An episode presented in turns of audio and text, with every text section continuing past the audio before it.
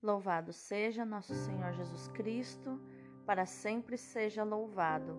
Hoje é sábado, 9 de julho de 2022, 14 semana do tempo comum. Santa Paulina do coração agonizante de Jesus, rogai por nós. Pai Santo, Pai querido, Pai amado,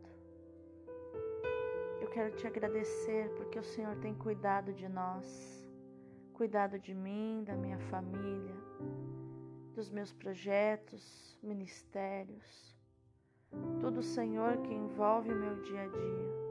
Muito obrigada, Senhor, pela tua mão poderosa a cuidar de tudo para mim. Neste sábado, dia dedicado a Nossa Senhora, eu quero pedir a tua intercessão, Mãe Quero pedir a tua mão estendida, com afeto, com amor, me abraçando no dia de hoje,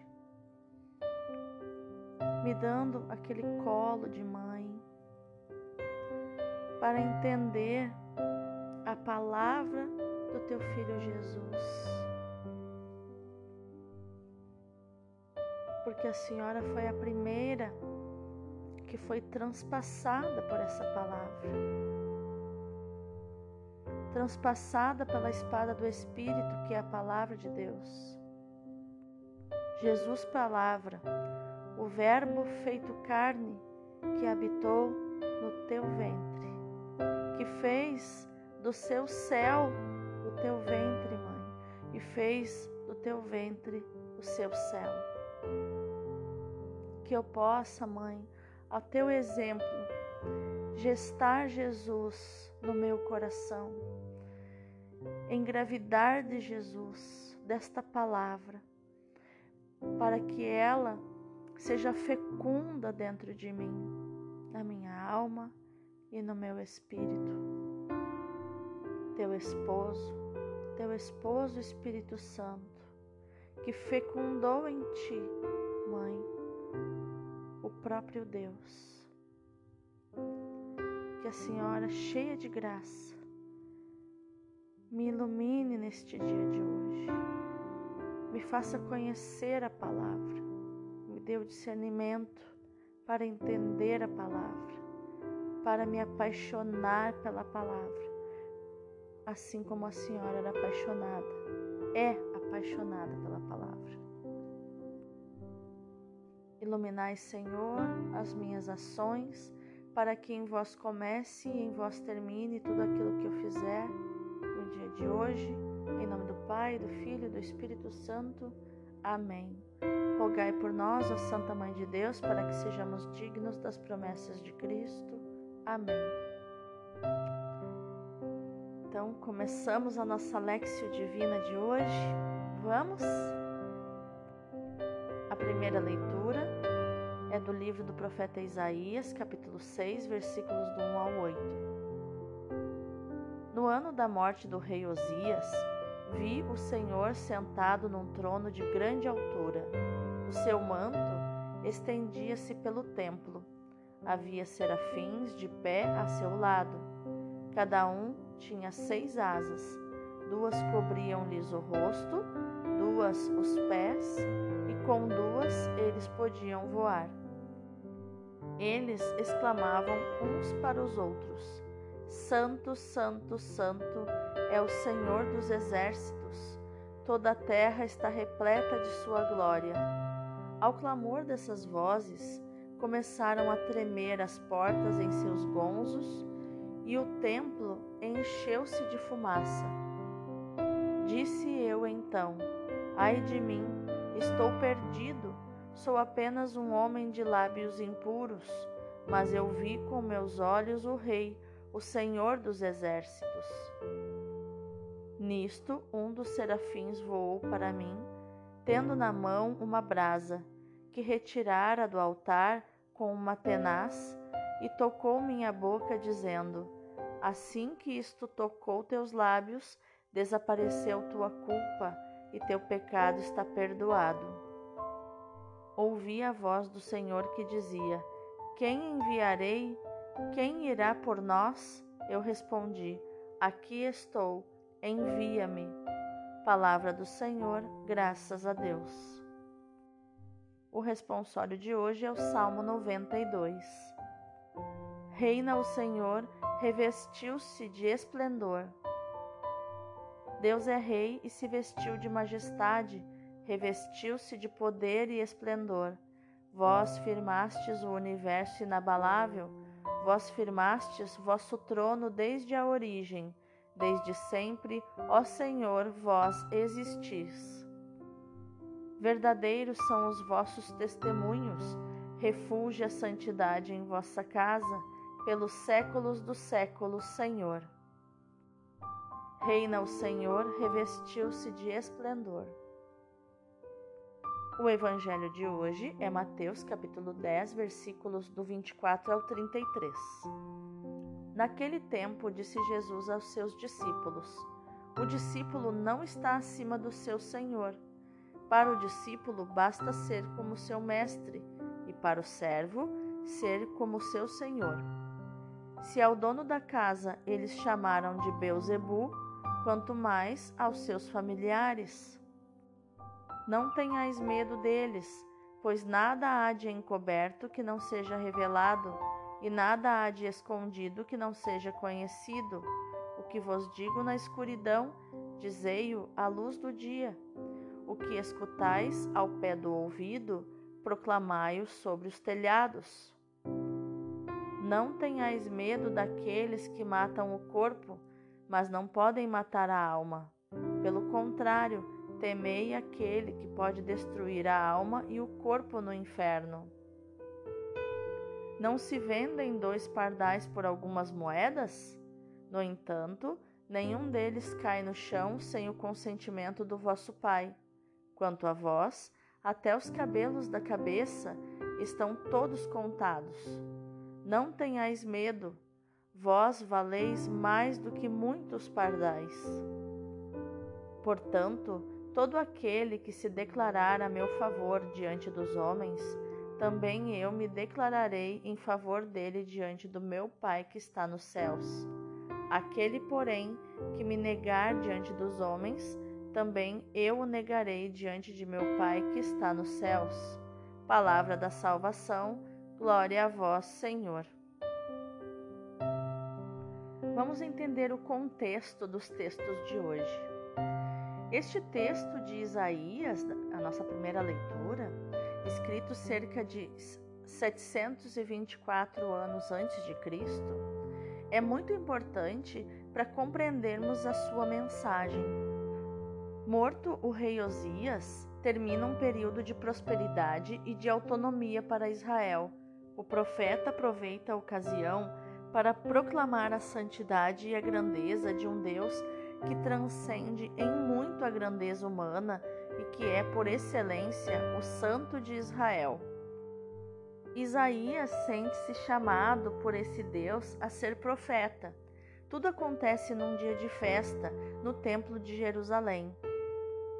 Isaías, no meio da assembleia, se dá conta do seu carisma. Senaqueribe que havia devastado 46 cidades e muitas aldeias, ameaçava Jerusalém. Os dirigentes do povo, interesseiros, procuravam ganhar os favores de Javé à custa de uma religião vazia e de uma liturgia luxuosa, enquanto continuavam a oprimir as camadas sociais mais carentes, como os órfãos e as viúvas. O profeta faz uma descrição antropomórfica de Deus, sentado num trono e rodeado de serafins, criaturas com semelhança humana, mas dotados de seis asas, muito ao estilo das representações do Oriente Médio. Mas a visão de Isaías diz muito mais. A tripla aclamação Santo, Santo, Santo que o judeu só usava em casos extremos, esse hiperlativo, né, de falar, de repetir três vezes a mesma coisa, é porque era muito, muito importante e, significa que Deus é muito, muito, muito santo. Essa aclamação procura expressar a infinita santidade de Deus, a sua transcendência e a sua absoluta distinção em relação ao que é terreno. A vibração das portas do templo e o fumo, né, o incenso, manifestam a presença de Deus. Isaías sente-se aterrado por causa da sua indignidade, devida aos seus pecados e aos pecados do povo. A sua reação nos lembra Êxodo 33, 20. Pode um homem ver a Deus e não morrer? Mas Deus não quer a morte do homem, por isso intervém com um gesto simbólico de purificação. Resumindo, Deus interpela e chama Isaías para que, investido da glória e da santidade de Deus, vá profetizar em seu nome. Isaías corresponde com a total disponibilidade de quem se sabe invadido por um Deus que salva.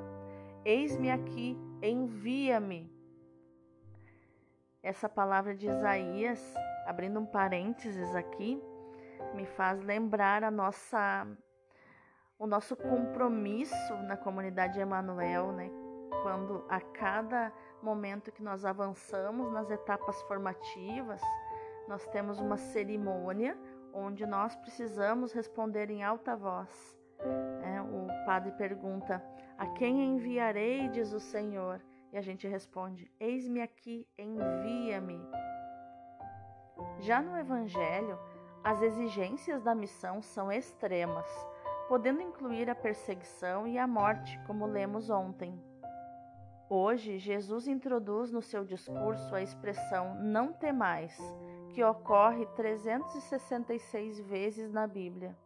O nosso texto está estruturado sobre a repetição, a modo de imperativo, do convite a não ter medo seguido das razões pelas quais a confiança deve sempre vencer. Não temais estar escrito 366 vezes na Bíblia tem um sentido hoje, né? Quando olhamos que o nosso ano tem 365 dias, de que é um, um uma palavra de Deus dizendo coragem, não tema para cada dia do ano. E mais um, né? E um a mais, porque Deus sempre ultrapassa né, na sua palavra o tempo e o momento que a gente vive. Então, esse essa palavra coragem, não ter mais é, uma a mais do que 365 vezes, do que uma por ano, significa esse transcender de Deus sobre aquilo que nós temos medo. Porque a fé verdadeira, a fé que Jesus ensina lá em Marcos 11, 22, a fé do não duvidar, né, eu costumo dizer, né, duvidou, perdeu. E, e crer que já recebeu aquilo que está pedindo, ela envolve confiança. Porque muitas vezes nós não cremos por medo de nos decepcionar, com medo que aquilo demore a chegar mas a confiança ela também envolve o esperar. E a confiança precisa sempre vencer. Como diz Hebreus 11:6, sem fé é impossível agradar a Deus. Ou seja, sem fé nós desagradamos a Deus. E a primeira razão é: ainda que o bem esteja, por agora velado, escondido, e a astúcia e a virulência do mal pareçam escondê-lo, acontecerá uma reviravolta completa e veremos no triunfo de Cristo a vitória dos que escolheram praticar o bem. Eis a razão pela qual os discípulos de Jesus são encorajados à audácia do anúncio. O que recebemos é pequeno como uma luzinha nas trevas, como um sussurro ao ouvido, mas deve ser dado à plena luz do dia, gritado sobre os telhados. Inicialmente, o Evangelho era algo de oculto e misterioso, que era preciso manter em segredo, dado a conhecer a poucos e com as devidas precauções, para não desencadear a perseguição. Mas chegou o tempo em que o Evangelho deve ser dado a conhecer ao mundo inteiro. O pior que pode acontecer aos missionários do reino é a morte do corpo mas seria muito pior a morte da alma, a perda da vida, porque a alma significa a vida, é perda da vida eterna. Ora, só Deus pode tirar a vida, mas não o faz aqueles que o amam e o temem. Jesus conclui a sua argumentação com duas imagens muito ternas: a dos pássaros, que valendo pouco são amados pelo Pai, e a dos cabelos da cabeça, contados pelo Pai. Não há, portanto, nada a temer. Ide, proclamai que o reino do céu está perto, nos diz Mateus 10, 7. Vamos meditar essa palavra? Perante a visão de Deus, Isaías treme de medo, porque se dá conta da sua fragilidade e necessidade de purificação, e porque é membro de um povo também carecido de ser purificado, carente, né, de ser purificado. Ai de mim, estou perdido, porque sou um homem de lábios impuros que habita no meio de um povo de lábios impuros. Ele diz no versículo 5. Deus purifica Isaías, e Isaías se dispõe a ser profeta no meio do seu povo. Um dos serafins trazia na mão uma brasa viva tocou na minha boca e disse: Foi afastada a tua culpa e apagado o teu pecado. Então eu disse: Eis-me aqui, envia-me. O temor de Deus é uma atitude complexa em que acabam confluindo o respeito reverente, a obediência, a adesão profunda, a adoração, o amor, no sentido mais profundo, o temor de Deus foi sentido por muitos profetas e santos que fizeram a experiência do encontro com Deus três vezes santo, ou seja, muito, muito, muito santo. Diante dele, nos damos conta da nossa condição de criaturas e da impureza da nossa vida. Já o salmista rezava: Senhor nosso Deus, como é admirável o teu nome em toda a terra adorarei a tua majestade mais alta que os céus. Que é o homem para te lembrares dele, o filho do homem para com ele te preocupares? Nos diz o Salmo 8, versículos 2 e 5. Mas se nos deixarmos penetrar por esta atitude, também poderemos ter toda a confiança na Sua misericórdia. Jesus une o temor de Deus e a confiança. Não se vendem dois pássaros por uma pequena moeda, e nenhum deles cairá por terra sem o consentimento do vosso Pai? Não temais, pois, valeis mais do que muitos pássaros, nos dias os versículos 29 e o 31. Ambas as leituras nos falam da experiência de temor na presença de Deus que nos revela, ele se revela a nós e chama a cada um de nós para uma missão. Mas também, em ambas as leituras, escutamos a palavra do Senhor que nos diz: Não tenhas medo, não temais. Aquele que nos ama, nos chama e nos envia. Ele nos purifica e está sempre conosco. Não temas, eu estou contigo. Não temais, eu estarei convosco. Essa palavra está em alguns trechos, né? Êxodo 3, 12, Deuteronômio 31, 6, Deuteronômio 31, 15, 1 Crônicas 28, 20, Jeremias 1, 17, Jeremias 46, 28, Jeremias 30, 11. A Virgem Maria também experimentou a sua condição de criatura limitada e frágil perante a grandeza e poder de Deus no dia da Anunciação. Por isso, o anjo lhe diz: Não tenhas medo, Maria. Isso está em Lucas 1:30. O medo e a desconfiança na relação com Deus, mas também na relação conosco ou com os outros, nos paralisam, transformam cada um de nós em escravos. Mas Paulo nos adverte: Vós não recebestes um espírito de escravidão para recair no medo, mas recebestes um espírito de filhos adotivos, por meio do qual gritamos: Abá, Pai. O mesmo Espírito atesta ao nosso espírito que somos filhos de Deus, como Paulo diz aos Romanos no capítulo 8, versículos 15 e 16. Se vivemos no Espírito, caminhemos segundo o Espírito, nos diz Paulo em Gálatas 5:25.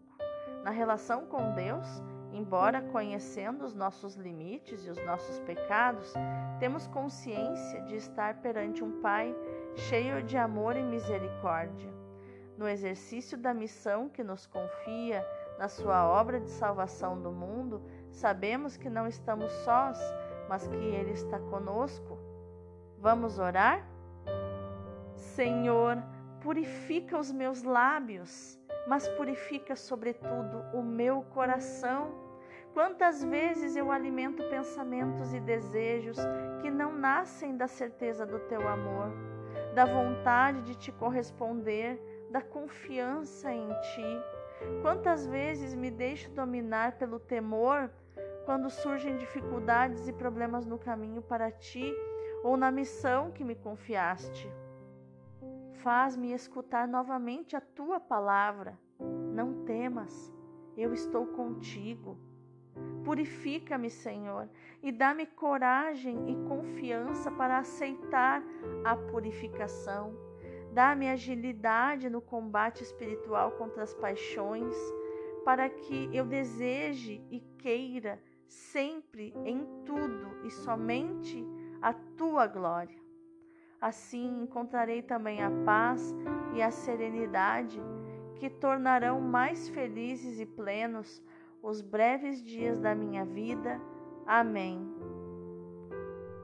Vamos contemplar essa palavra.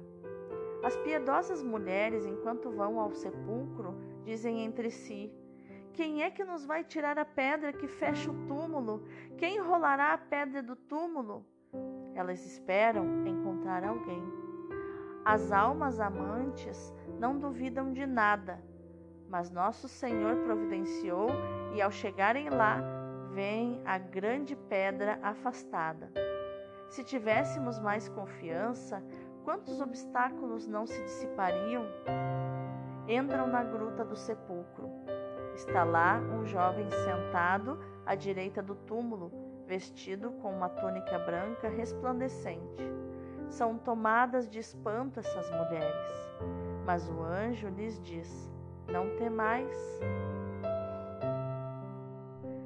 Do latim, nolite timere vos. Não temais. Isso faz alusão aos guardas, a Pilatos, a todos aqueles que não amam nem conhecem Jesus. Não temais, vós que procurais Jesus, Vós que enfrentais os terrores da noite, os horrores do túmulo, a violência dos guardas, não temais, mas eles, os inimigos, os traidores, os deicidas, aqueles que querem matar Deus, esses têm tudo a temer e devem tremer. Não temais, entrai. É Jesus que procurais. Já não está aqui, ressuscitou como tinha dito. Vede, foi aqui que o puseram. E agora regressai depressa, ide ao encontro dos discípulos e dizei-lhes que ressuscitou e que os precederá na Galileia e que lá o verão. Estão mudas de espanto estas mulheres. Elas saem do túmulo. Depois a alegria se apodera delas. E eis que elas correm para levarem aos discípulos a mensagem angélica. Que coisa mais linda! Então, que nesse sábado dia dedicado a Nossa Senhora.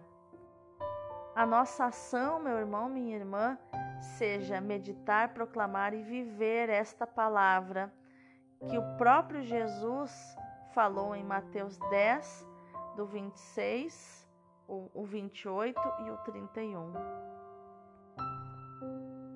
Não temais. Deus abençoe o teu dia.